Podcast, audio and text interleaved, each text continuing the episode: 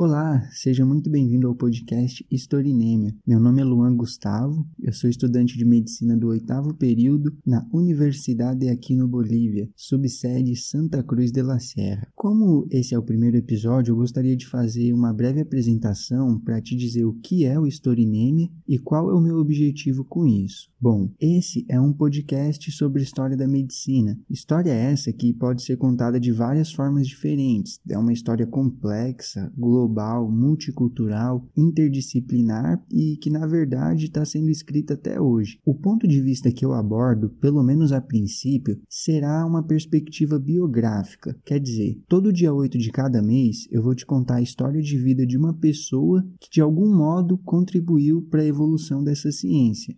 Com uma certa profundidade, eu vou te dizer qual foi a contribuição que o escolhido ou a escolhida da vez deixou para gente. E eu digo escolhida porque, sim, existem mulheres que contribuíram muitíssimo, deixaram um legado maravilhoso, útil, mas infelizmente a gente não ouve muito falar delas. E esse não será o caso por aqui. Também haverá espaço para elas. O que eu procuro fazer é explorar o contexto da época em que essa pessoa viveu e te dizer quais foram os principais principais trabalhos dela, como foi feito isso, como funciona isso dentro do corpo humano. O Historineme não é um podcast exclusivo para quem é da área da saúde. Eu procuro sempre usar um vocabulário mais claro possível, sem inventar moda. Minha intenção aqui é, por alguns minutos, te contar uma história legal, algo que possa te entreter aí na sua rotina. Para você que é da área da saúde, o discurso é o mesmo. Igualmente, seja muito bem-vindo. Eu espero de verdade que esse podcast possa agregar algo interessante ao seu dia. Eu vou subir esse e os demais episódios em algumas plataformas plataformas. Eu ainda não sei exatamente quais, mas com certeza no Spotify, Google Podcasts e no YouTube em forma de áudio. Para ajudar a ilustrar o que eu digo durante cada episódio, eu sempre vou disponibilizar algumas imagens para você. Essas imagens estarão nas redes sociais do programa, que é o Instagram, arroba Historinemia, e no Facebook, podcast Historinemia. Caso queira, você também consegue falar comigo pelo e-mail, podcast.historinemia.com. Seria muito interessante para mim receber o seu feedback, principalmente agora no início, em que tudo isso ainda é uma novidade para mim. E caso você prefira ler a história ao invés de ouvir, eu também disponibilizarei a transcrição de cada episódio. O link de acesso ao texto também estará disponível no Instagram e, e é basicamente isso. Bom, no primeiro episódio nós vamos para a Itália, vamos falar de um cara que eu acho que tem o epônimo mais famoso da biologia, Camilo Golgi. Epônimo é quando você descobre alguma coisa e aí você meio que tem o direito de colocar o seu nome na descoberta. Isso acontece em várias áreas diferentes, tipo o Teorema de Pitágoras, que foi criado lá atrás pelo filósofo pré-socrático. Na matemática mesmo tem vários. Ainda que o Golgi seja mais conhecido pela descoberta do complexo de Golgi, uma estrutura intracelular, nós vamos falar bastante sobre neurologia nesse primeiro episódio, já que esse italiano escreveu vários textos nessa área e foi muito influenciado por neurocientistas que viviam ao seu redor durante e depois da sua graduação e até mesmo antes também. Vamos falar também sobre técnicas de microscopia e sobre um espanhol que, em 1906, dividiu com o Golgi o Prêmio Nobel de Medicina e Fisiologia. Será que mais de 100 anos atrás você jogaria no time dos reticularistas ou dos não reticularistas? Mais uma vez, Seja muito bem-vindo, seja muito bem-vindo ao podcast Historinêmia. Espero que você curta esse episódio. O Bartolomeu Camilo Golgi nasceu no dia 7 de julho de 1843 no pequeno município, na comuna de Corteno, uma cidadezinha na Itália. Fica bem ao norte, em meio aos Alpes, bem perto da fronteira com a Suíça, naquela paisagem típica de pinheiros, picos nevados, aquelas cachoeirinhas de água de degelo. Um lugar ainda hoje pacato, muito bonito ali na região da Lombardia. Sua mãe se chamava Carolina e seu pai se chamava Alessandro Golgi. Foi um médico formado pela Universidade de Pavia. Para permitir que o filho estudasse, a família se muda para Abbiategrasso, que fica entre Milão e Pavia, e um pouco depois, o pai do Gold consegue um emprego na cidade de Cavamanara, bem pertinho dali. O Golgi entra na faculdade com 22 anos e em 1865 ele se forma em medicina também na Universidade Pavese. Nada incomum para um lombardo, já que na época essa era a única universidade da região. Ele concluiu a faculdade sem grandes ambições científicas. Se tornar um pesquisador não era um objetivo dele a princípio. Aparentemente, o que ele queria era ser médico e atuar de forma parecida com a de seu pai, um doutor domiciliar que percorria as cidadezinhas do norte com sua maletinha cheia de apetrechos prestando atendimentos médicos. Depois de concluir o internato e passar por alguns empregos, tipo nas Forças Armadas da Itália por algumas semanas, ele trabalhou um pouco também durante uma epidemia de cólera, ele finalmente conseguiu um trabalho melhorzinho no Hospital San Matteo, um tradicional hospital do norte da Itália que existe desde o século XV. O Golgi chegou a trabalhar um certo tempo sob a supervisão de Cesare Lombroso, que inclusive supervisionou lá algo equivalente ao TCC deles, para ele poder se graduar. Vale abrir um parênteses para dizer que o Lombroso foi um famoso criminologista italiano, muito influente, nascido no século XIX e que durante décadas, através de dados antropométricos, ele tentou encontrar o estereótipo do criminoso médio, ou seja, ele era um frenologista. Para ele, coisas como o tamanho do crânio, que refletiria o formato do cérebro ou o tamanho dos lábios, entre outras medidas e sinais corporais, determinariam se a pessoa era ou não criminosa ou se o indivíduo teria ou não tendências criminosas. Um conceito que era bastante aceito na época, mas que é extremamente problemático por, na maioria das vezes, abordar o determinismo racial. Hoje está claro que isso não tem nenhum embasamento científico da forma como ele fazia. Depois de um tempo, o Golgi passa a discordar dos métodos do Lombroso, ou a falta de métodos dele, e gradativamente vai se afastando do criminologista. Agora, o fato do Lombroso querer entender melhor o comportamento humano, trazer o cérebro ou a consciência para dentro do corpo, isso chamou bastante a atenção do Golgi, foi meio que um gatilho, clareando para ele o que de fato ele queria fazer da vida, o que ele realmente gostaria de fazer enquanto médico. Nesse meio tempo, tinha um médico em Pavia, um cara que estava em plena ascensão, Giulio Bizzozero. O Bizzozero era aquele cara boa pinta, promissor. Assim que ele se formou, ele já se tornou professor e, ao contrário de muitos docentes naquele meio, ele era um cara totalmente disposto a ter novos conhecimentos, fazia várias perguntas. Para ele estava claro que a medicina tinha muito a evoluir ainda e não só isso, ele também era um ótimo microscopista, inclusive chega a visitar o laboratório do Rudolf Virchow em Berlim. Foi um cara que também deixou suas contribuições no âmbito da hematologia, por exemplo, ele conduziu vários estudos sobre os glóbulos vermelhos do sangue, sobre a medula óssea, as plaquetas, também estudou dermatologia, foi professor na Universidade de Turim essa postura progressista atraía vários estudantes e um desses estudantes era o próprio Camilo Golgi. Então a gente pode dizer que, apesar de seus métodos estranhos, o Lombroso despertou no Golgi o um interesse pela neurociência comportamental. Então chegou o Bizzozero, que dominava técnicas histológicas e transmitiu ao Golgi uma visão científica mais categórica, baseada em observações rigorosas e meticulosas realizadas através das lentes do microscópio. Para o Golgi foi determinante isso, porque ele tinha adquirido uma boa bagagem em relação aos processos comportamentais do indivíduo, psicologia, ele estudou a etiologia, ou seja, a origem de doenças neuropsiquiátricas e tal, mas agora, olhando através do microscópio, ele viu uma oportunidade. Ele tinha esperança de encontrar estruturinhas que compõem o encéfalo e talvez encontrar ali os segredos comportamentais da mente humana.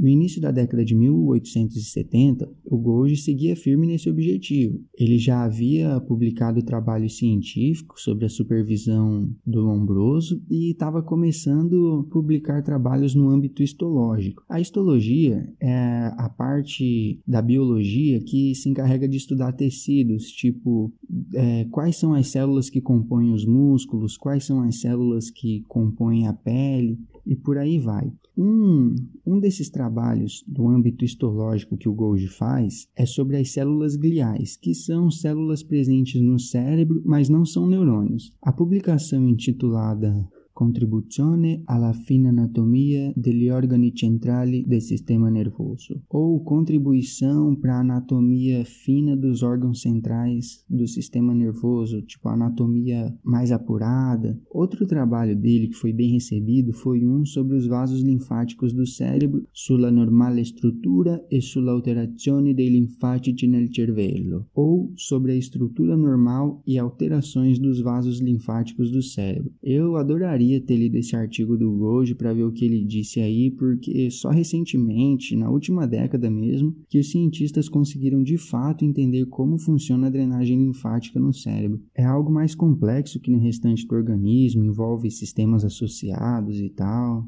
Beleza, então a gente pode dizer que o Gold estava indo bem nas pesquisas, estava fazendo o que gostava, ok mas financeiramente ele não vinha tendo um bom retorno. Muitas vezes ele pagava ou ajudava com as despesas das publicações e das pesquisas que ele fazia, tirando dinheiro do próprio bolso. E o pai dele começou a dar uma pressionada nele, ele já estava perto dos 30 anos e tal. A essa altura, o cotidiano dele basicamente era fazer pesquisas científicas, dar umas aulinhas gratuitas na faculdade e clinicar no San Mateo, mas aparentemente estava osso, porque em 1872 o pai dele ficou sabendo de uma vaga que surgiu na cidade de Abiategrasso, num hospício chamado Pia Casa degli Incurabili. A princípio, o Golgi relutou em se inscrever no concurso, mas o pai insistiu, ele se inscreveu, passou e foi para lá. E com isso, infelizmente, ele teria que abandonar a pesquisa científica, que era o que ele gostava de fazer. Chegando em Abiategraço, no início de junho, ele viu que a Casa dos Incuráveis não tinha nenhum compromisso científico. Não que ele esperasse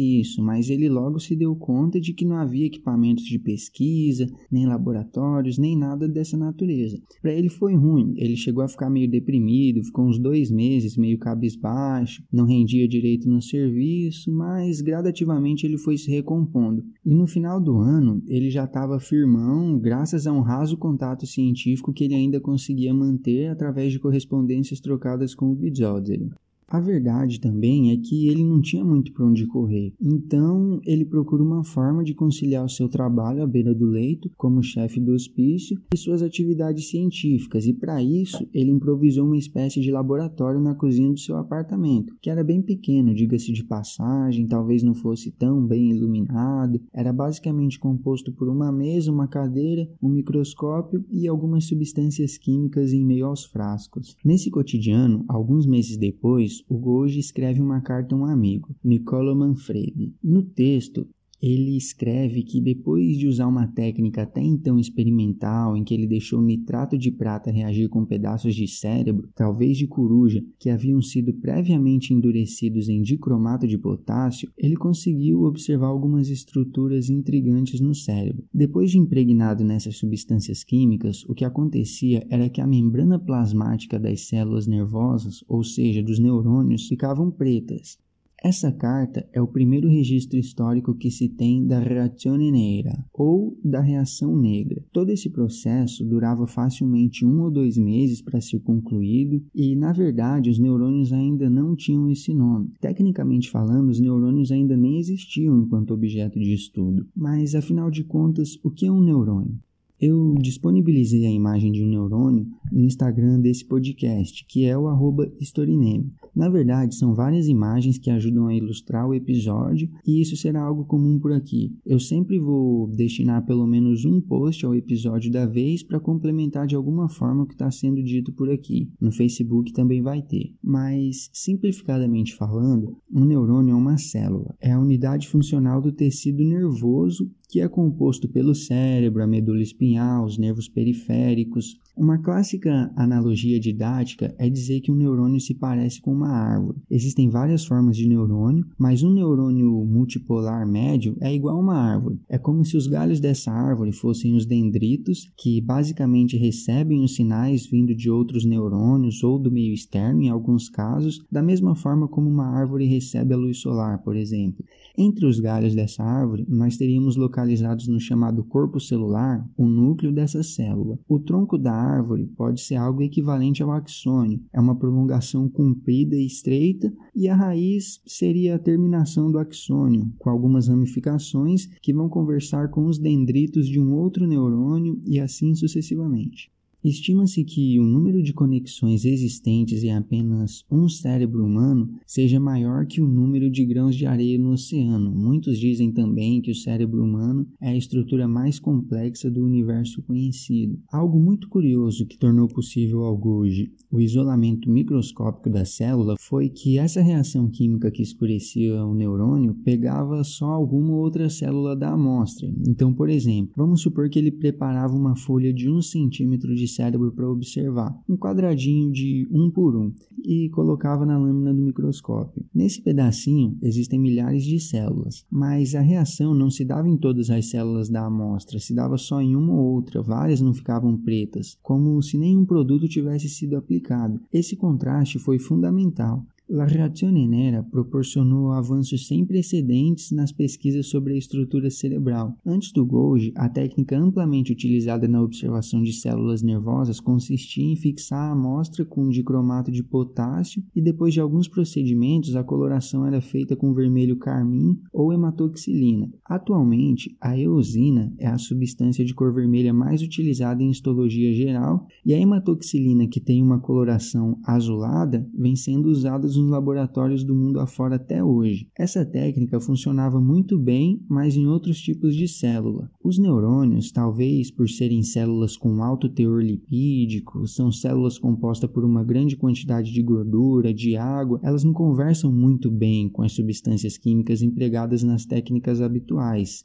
E, pô, pro Golgi, a descoberta ou invenção desse método de impregnação foi uma bela de uma motivação intelectual para ele prosseguir nessa vida de cientista. Veja bem, há menos de um ano o cara tava meio deprê. Seu salário não era lá tudo isso, ele precisou abrir mão da pesquisa científica, mudou de cidade, improvisou um laboratório rudimentar na cozinha do apartamento, voltou para a pesquisa científica e descobriu uma maneira de visualizar isoladamente uma célula nervosa. O cara tava indo bem. Em um de seus manuscritos, ele descreve algo que sugere que mesmo antes dele se mudar para Abyategraço, ele já se preocupava em desenvolver novos métodos que fossem capazes de tornar visíveis os neurônios. O que nos indica que La Reazione Nera talvez não tenha sido uma descoberta acidental e sim uma invenção dele. Talvez ele tenha testado várias coisas antes, mas isso não dá para saber exatamente. A grande sacada do Golgi foi ter usado nitrato de prata ao invés de carmina ou hematoxilina hidroxilina para dar cor ao tecido. Se você não está habituado com técnicas histológicas, eu te digo que para se ver uma amostra no microscópio, não basta simplesmente pegar um pedacinho do tecido, da pele, por exemplo, e pôr sob as lentes. É necessário toda uma preparação química antes. E além de ter mudado o corante, talvez o longo tempo que o Golgi deixou de molho a amostra possa ter ajudado. Nesses métodos tradicionais pré-Golgi, os caras até conseguiam ver algo do neurônio. Eram imagens incompletas, dava para ver o núcleo, um pouco da membrana citoplasmática, uma pequena parte inicial dos dendritos, o axônio às vezes aparecia e às vezes não, era algo bem inconclusivo e que não permitia avanços significativos no estudo encefálico. O método do Golgi foi um divisor de águas para a época. Esse tipo de reação, aliás, acabou dando certo também para outros tipos de tecido. Com algumas modificações, eles conseguiram observar as células parietais do estômago, que são responsáveis pela secreção de ácido clorídrico, que é fundamental na digestão dos alimentos. O Emílio Verratti conseguiu ver o sistema T das células musculares, entre outras coisas. E bom, agora o Golgi usava e abusava do seu novo método. Suas obrigações como chefe do Hospital dos Incuráveis em Abiategraço já não lhe tomavam tanto tempo e, entre aspas, suas horas vagas eram dedicadas ao seu laboratório, que apesar de improvisado, vinha trazendo bons resultados. E ele começou a perceber também, né, que as células nervosas tinham formas variadas. Além da menção anterior em que eu usei uma árvore como exemplo, existem neurônios que se estruturam de forma completamente diferente. Os chamados neurônios tipo 1 de Golgi, por exemplo, podem ter um axônio com mais de um metro de comprimento. Sulla struttura della sostanza grigia del cervello, ou sobre a estrutura da massa cinzenta do cérebro. Esse foi o título de um dos principais artigos que compõem a obra do Golgi, publicado na Gazeta Médica Italiana, na Lombardia. Aqui foi a primeira vez em que ele publicamente diz algo sobre a reação negra, porém ele não dá muitos detalhes de como ele alcançou tal coloração, no que diz respeito à dosagem dos produtos utilizados, tempo exato de exposição e etc. Talvez ele não quisesse concorrentes na sua pesquisa, ou talvez nem ele soubesse ainda exatamente o que ele havia feito para obter esses resultados. Esse artigo é de 72, 73 por aí. Nos anos de 1874 e 1875, ele continua a publicar artigos de relevância científica, descreve as células nervosas do bulbo olfatório, que são neurônios relacionados com o processo de sentir cheiro, e a essa altura do campeonato, os trabalhos do Golgi já eram bem conhecidos no meio acadêmico científico italiano, principalmente. Em 1876, ele retorna à cidade de Pavia. Nessa cidade, além de lecionar e clinicar no Hospital San Mateo, ele continuava com suas pesquisas, muitas delas iniciadas ainda em Abate Grasso, e um desses trabalhos rendeu a ele o Prêmio Fossati, de 1880, do Real Instituto Lombardo. Nesse trabalho, ele foi elogiado pela precisão nos desenhos neuroanatômicos. Tanto macro quanto microscopicamente, ele foi bem na hora de replicar o que ele observava através de suas lentes. A partir de 1881, ele se torna também o catedrático de patologia geral da Universidade Pavese. Olha, entre o fim da década de 70 e o início da década de 80 do século 19, o Golgi publicou muita coisa, muita coisa mesmo. Ele propõe uma relação entre o polo vascular do corpúsculo de Malpighi e a regulação da pressão arterial nos rins, algo que hoje nós sabemos que procede. No que diz respeito aos músculos do corpo, ele descreveu pela primeira vez os chamados órgãos tendinosos de Golgi, que assim como as células do fuso, são responsáveis por manter a integridade muscular. Esse bagulho é interessante. Enquanto as células do fuso fiscalizam o grau de estiramento muscular, o quanto você estica um determinado músculo, por exemplo, quando você é um iniciante em algum esporte e durante o alongamento o professor ou a professora pede para você encostar a mão nos seus pés sem dobrar os joelhos e você começa a sentir aquela dorzinha atrás dos joelhos. Isso são as células do fuso te avisando para pegar leve, senão você pode até romper o músculo ou os tendões. Agora vamos supor que pela primeira vez você vai pegar uma taça taça que está em cima da mesa, uma taça de cristal bem delicada. O que te impede de não quebrar a taça? O que te impede de não apertar a taça com força suficiente para explodi-la? Os órgãos tendinosos de Golgi. Eles ajudam a refinar o movimento e evitam uma contração, um encurtamento excessivo dos músculos da sua mão, impedem que você faça uma sobreforça. Juntamente com alguns sensores da pele, em conjunto, esses sistemas informam ao seu cérebro, mesmo se você estiver com os olhos fechados, que você está levantando uma taça e não um tijolo e te induzem a pegar o objeto com delicadeza. O contrário também pode acontecer. Se você segura um tijolo entre o polegar e o indicador e esse tijolo começa a escorregar, sua pele vai detectar que o tijolo está escorregando e o órgão tendinoso, nesse caso, será inibido. Ele vai dar uma segurada para te deixar fazer mais força na contração e tu não deixar o tijolo cair. Claro, existem outras estruturas do organismo envolvidas nesse processo, mas os órgãos tendinosos de Golgi têm um papel fundamental nisso. E bom, dentro do Hospital San Mateo, ele vinha ganhando cada vez mais espaço, inclusive já tinha uma ala lá mais reservada,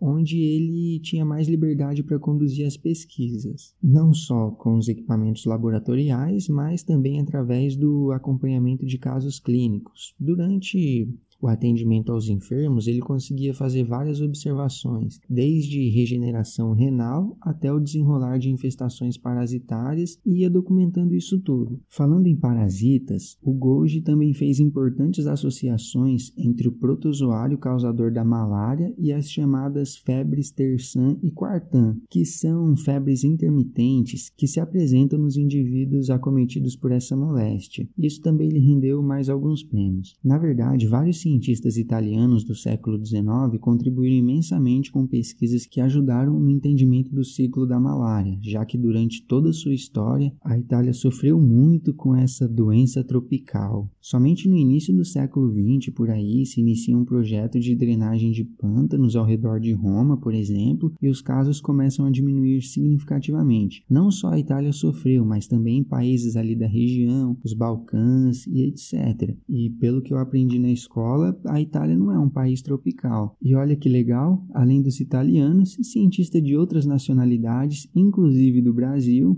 pois é, não existe ciência só na Europa não, e também não existe malária só nos trópicos. Cientistas brasileiros do início do século XX, como Oswaldo Cruz, Carlos Chagas, lá no Instituto Soroterápico Federal do Rio de Janeiro, que depois viria a se chamar Fundação Oswaldo Cruz, também fizeram suas contribuições à elucidação da doença.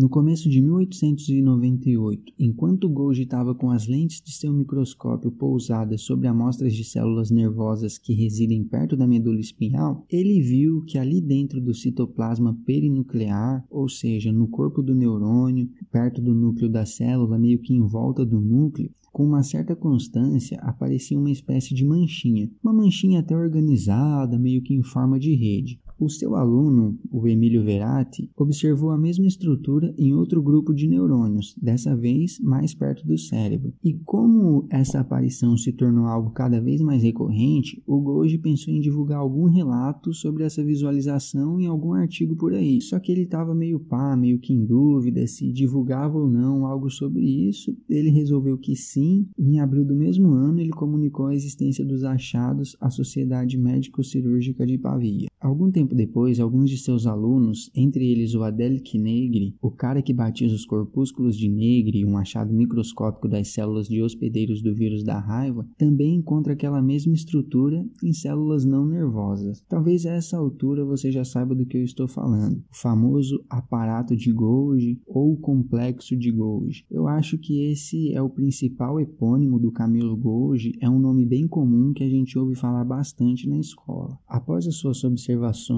e a divulgação, a tal manchinha foi tema de debate entre os científicos. Alguns acreditavam que aquilo não era nada demais, argumentando que fosse somente uma reação inesperada mesmo, causada durante a preparação química do tecido. Entretanto, alguns anos depois, principalmente após o advento da microscopia eletrônica, ficou estabelecido que o complexo golgiense é uma organela associada ao retículo endoplasmático rugoso, tem uma função de modificar, meio que dar uma aprimorada em alguma substância ser secretada posteriormente, e inclusive células com características secretoras possuem um complexo de Golgi mais desenvolvido ou em maior quantidade.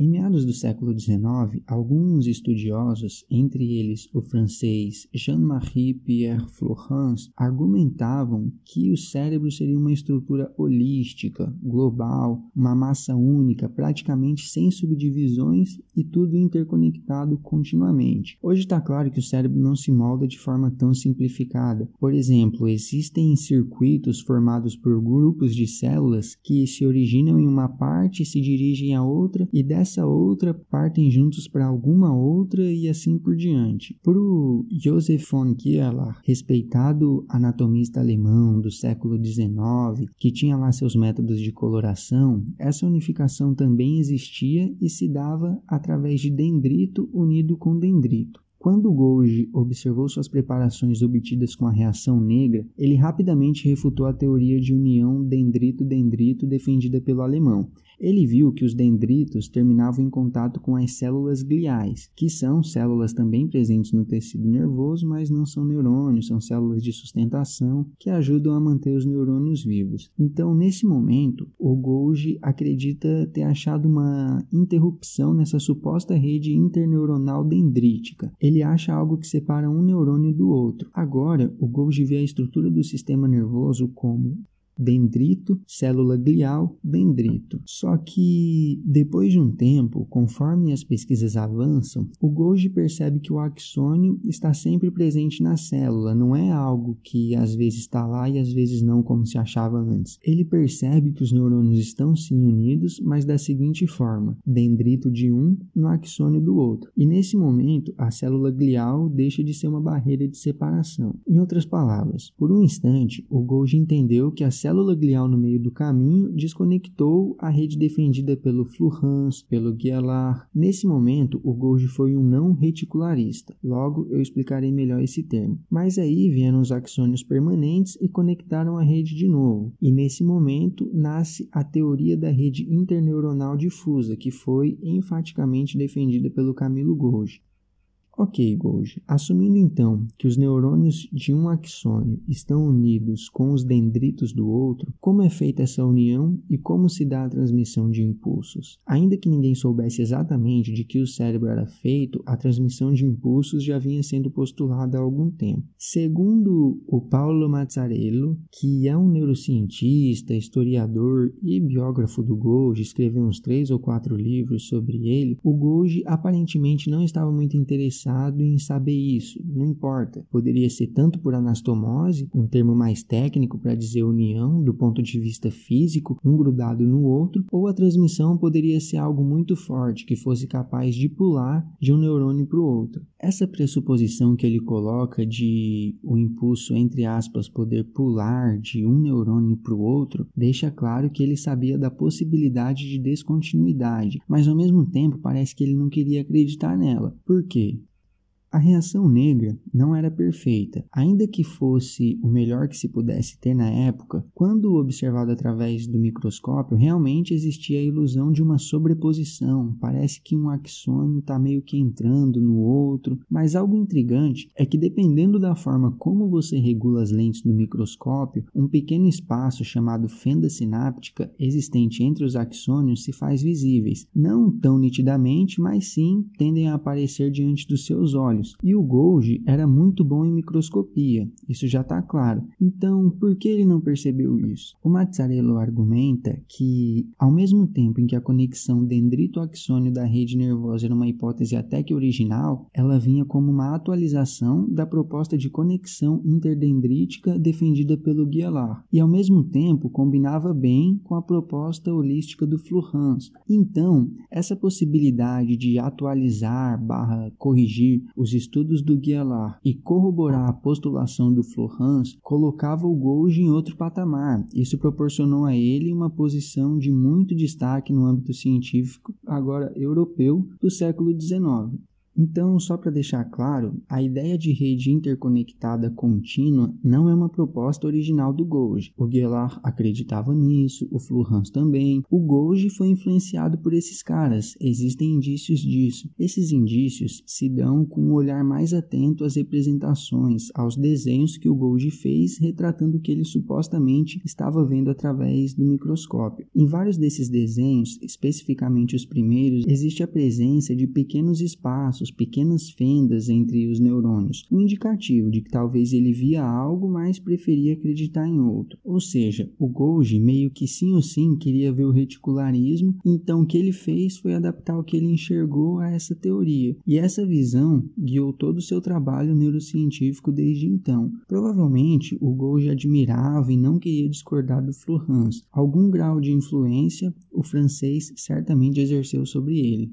O método que o Golgi desenvolveu não se firmou completamente logo de cara. Ele começa a usar a reazione no início da década de 1880, mas só a partir da década seguinte ela começou a ser de fato explorada por outros histologistas. No contexto geral da obra, o Golgi foi um assíduo reticularista. Esse era o nome dado para os caras que acreditavam que o cérebro era uma massa única, homogênea e que os neurônios eram fisicamente colados um no outro. Do outro lado, havia os não reticularistas reticularistas. Esses defendiam que não havia união física entre os neurônios. Eles sim se comunicavam e deveria existir algo que fizesse a ponte entre um e outro. Chega um momento na história em que os não reticularistas começam a ganhar força e sempre com boas evidências. O Wilhelm His, por exemplo, argumentava usando dados embriológicos. Ele falava sobre a formação neuronal ainda na fase embriológica, durante a formação do feto. Outro cara, o cientista suíço Auguste Forel, se baseava em suas observações sobre a degeneração celular. Ele percebeu que em algumas situações, quando o neurônio morria, o neurônio seguinte na fila não morria, e isso sugere uma separação celular. Mas o principal defensor dessa teoria era o espanhol Santiago Ramón y Cajal. O Carral foi um cara que fez o seguinte: ele pegou a reação negra do Golgi e melhorou, otimizou muito a forma de usá-la. O Carral percebeu que se ele usasse o cérebro de animais jovens, tipo pássaros, ainda em estágio embrionário, ele conseguiria observar os neurônios com muito mais detalhe. E essa melhora na observação se deve principalmente à bainha de mielina. A bainha de mielina é uma camada de gordura que serve como isolante elétrico de alguns axônios. É exatamente como se fosse um fio de energia elétrica o fio do seu fone de ouvido, por exemplo. Existe a camada de borracha em volta, que equivale à mielina, e o cobre por dentro, que equivale ao axônio. A mielina ela impede que os impulsos elétricos se dissipem pelo meio do caminho. Ela os mantém concentrados e com voltagem suficiente para que haja uma transmissão ótima. Você talvez já tenha ouvido falar nas doenças desmielinizantes, como a esclerose múltipla, por exemplo, que afeta essa estrutura e causa problemas neurológicos. O Carral fez diversos outros trabalhos, vários estudos, foi sem dúvida um dos grandes cientistas do século XIX. Alguns dizem até que ele foi o maior neuroanatomista dessa época época. Dentre os defensores do não reticularismo, ele certamente foi o principal. Essa mudança, o fato dele observar animais jovens e ainda sem mielina em volta do neurônio, foi a grande sacada dele. Aí ficou praticamente indiscutível que o cérebro é composto por neurônios individuais. Nos primeiros anos, as observações de Carral não tiveram muita atenção. Ele era espanhol, pesquisava na Espanha, e o então grande centro científico europeu era a Alemanha, a Suíça também era muito forte, ainda é, mas mas o Carral queria mostrar ao mundo suas descobertas e, com a intenção de ganhar uns likes, ele partiu para Berlim. Ele foi para um congresso lá de anatomistas, médicos e foi apresentar o trabalho dele. Ele foi bem na apresentação, teve o apoio do Albert von Kulicke, por exemplo, e desde então ele começou a ter notoriedade. E tudo isso que o espanhol fez para o Gouge foi um tapa na cara. Ora, o Carral usou a técnica que o italiano havia desenvolvido, melhor melhor que ele para discordar dele e ainda conseguiu muitíssimo prestígio com isso. Essa treta dos dois durou anos e teria seus highlights na cerimônia do Prêmio Nobel de 1906. Os anos foram passando e quando a teoria neuronal de que o cérebro era composto por várias partes individuais e não uma massa contínua já estava algo bem estabelecida, o Golgi já não estava mais imerso na esfera da neurociência. Ele continuava assim a pesquisar, mas no âmbito microbiológico. Ele também foi reitor em Pavia por 10 anos, foi eleito senador do reino, além de exercer outras atividades, os estudos sobre o complexo de Golgi. E o Golgi não gostava nada dessa história de célula nervosa individual. Ele negou veementemente essa teoria e tal. Então, recapitulando, até aqui Existem basicamente dois grupos teóricos: os reticularistas, que acreditam que o cérebro, diferente dos outros órgãos do corpo, é uma peça única, com um neurônio grudado no outro sem multicelularidade, e os não reticularistas, a rapaziada que acredita na singularidade celular. Se você não quiser ficar ao lado dos reticularistas nem ao lado dos não reticularistas, não se preocupa, a gente pode tentar te encaixar no time dos neo-reticularistas. Tem para todos os gostos. Numa discussão parecida, também tinha os localizacionistas que, de uma forma bem basicamente falando, acreditavam que o cérebro tinha várias partes individuais específicas para cada função, tipo área da fala, da memória, do movimento e por aí vai. Isso meio que está certo. E também tinha os antilocalizacionistas, como Fluhans, que acha que não é bem por aí, seria tudo uma coisa só, trabalhando junto e ao mesmo tempo, um sistema integrado. Dependendo do ponto de vista, isso também meio que está certo, é, esse é um tema que gera debates até hoje. Mas, voltando a falar dos neorreticularistas, essa galera surgiu com um novo conceito, talvez devido ao avanço da microscopia, novas técnicas de visualização, sei lá. Fato é que esses caras conseguiam enxergar dentro da célula uma estrutura chamada neurofilamento. É algo que faz parte do esqueleto celular. Sabe às vezes quando você vê por aí uns ferros saindo de dentro do cimento, na coluna de um muro inacabado, por exemplo? Isso é um neurofilamento, serve para dar sustentação estrutural à célula, está presente em praticamente todas do corpo humano. A rapaziada neorreticularista ficava com o pé atrás em relação à técnica de coloração, porque na reação Nera isso não aparecia, e com o surgimento de novas técnicas, quando eles conseguiram ver essa neurofibrila, eles tinham certeza que essa estrutura seria responsável por transmitir um impulso nervoso de uma célula a outra. Hoje sabemos que isso não procede. Essa não era exatamente a mesma proposta do Golgi, mas ele até que olhou para isso com simpatia e uma certa amistosidade.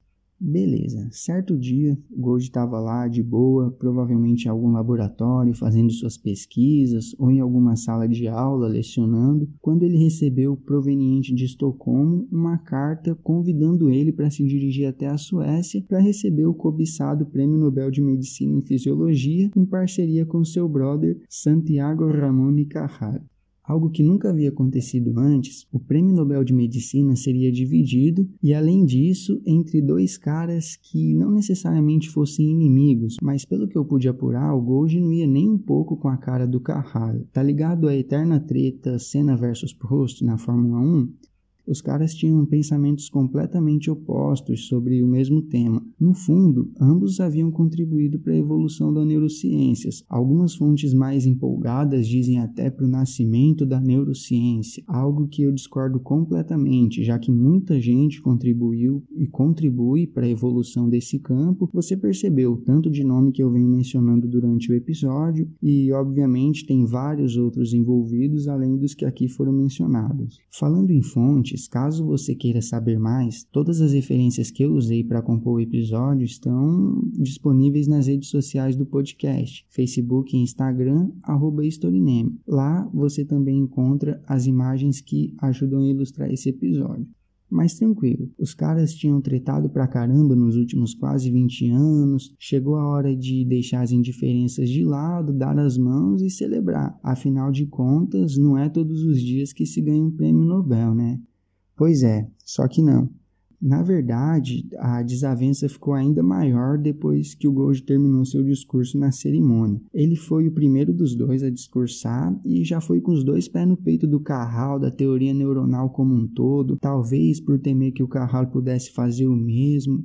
O problema é que o menino Gold já não pesquisava neuroanatomia há muitos anos, ele estava bem desatualizado nesse campo. E o que acabou passando um pano para ele foi a parada lá dos neorreticularistas, que era uma ideia que tinha tinha lá seus adeptos e que de certa forma conversava com a ideia defendida por ele e que surgiu nesse período em que ele se afastou das neurociências. Então isso fez o discurso dele parecer um pouco mais atual, mas bem vagamente atual, sabe? No geral, estava bem atrasado. Os relatos daquela noite dizem que o pessoal lá, os convidados do evento, ficaram todos consternados com a fala do Gold.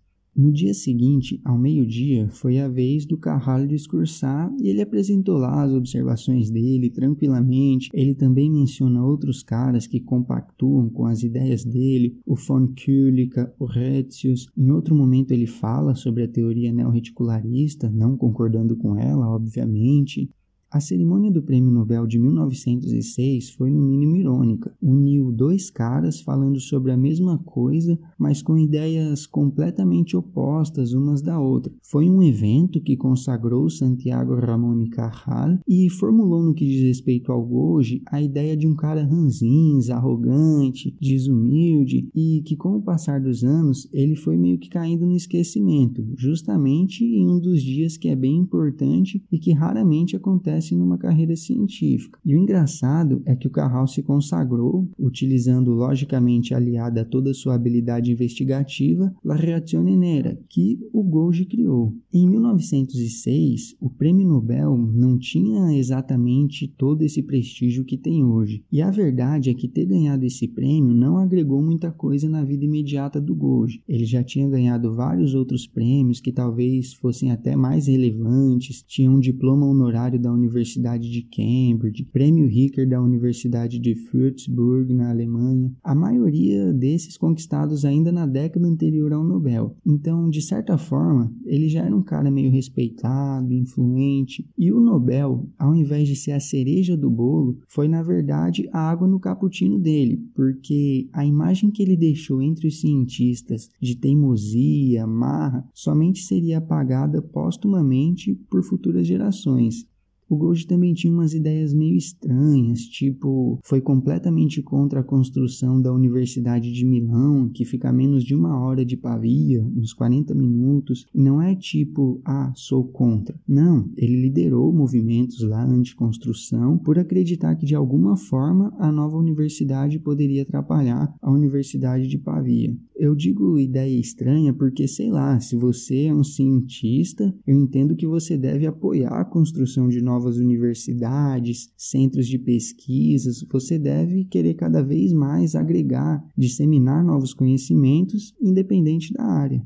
Durante a Primeira Guerra Mundial, o Gouge dirigiu um hospital militar que atendeu feridos de guerra. A comuna em que ele nasceu mudou de nome e em 1956 passou a se chamar Corteno Gouge. Lá existe inclusive um museu sobre ele. Quando ele morreu em Pavia em 21 de janeiro de 1926, exceto por alguns de seus alunos, a possibilidade de que os neurônios fossem literalmente um grudado no outro já nem existia mais entre os neurologistas da época. Como disse o Carral, hoje está claro que existe um espacinho ultramicroscópico entre um e outro neurônio e que através desse espacinho passam os neurotransmissores, neurohormônios, enfim, que desencadeiam eletricidade e que são a ponte para que dois ou mais neurônios se comuniquem entre si.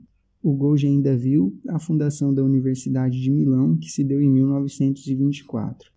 E sim, no geral, o saldo do Golgi é bem positivo. Depois de quase 100 anos de sua morte, isso está claro. Apesar dos pesares, ele foi um grande médico, biólogo, neurocientista que deixou ótimas contribuições nesses campos. Pela sua nobre atenção eu agradeço e até o próximo dia 8. Valeu!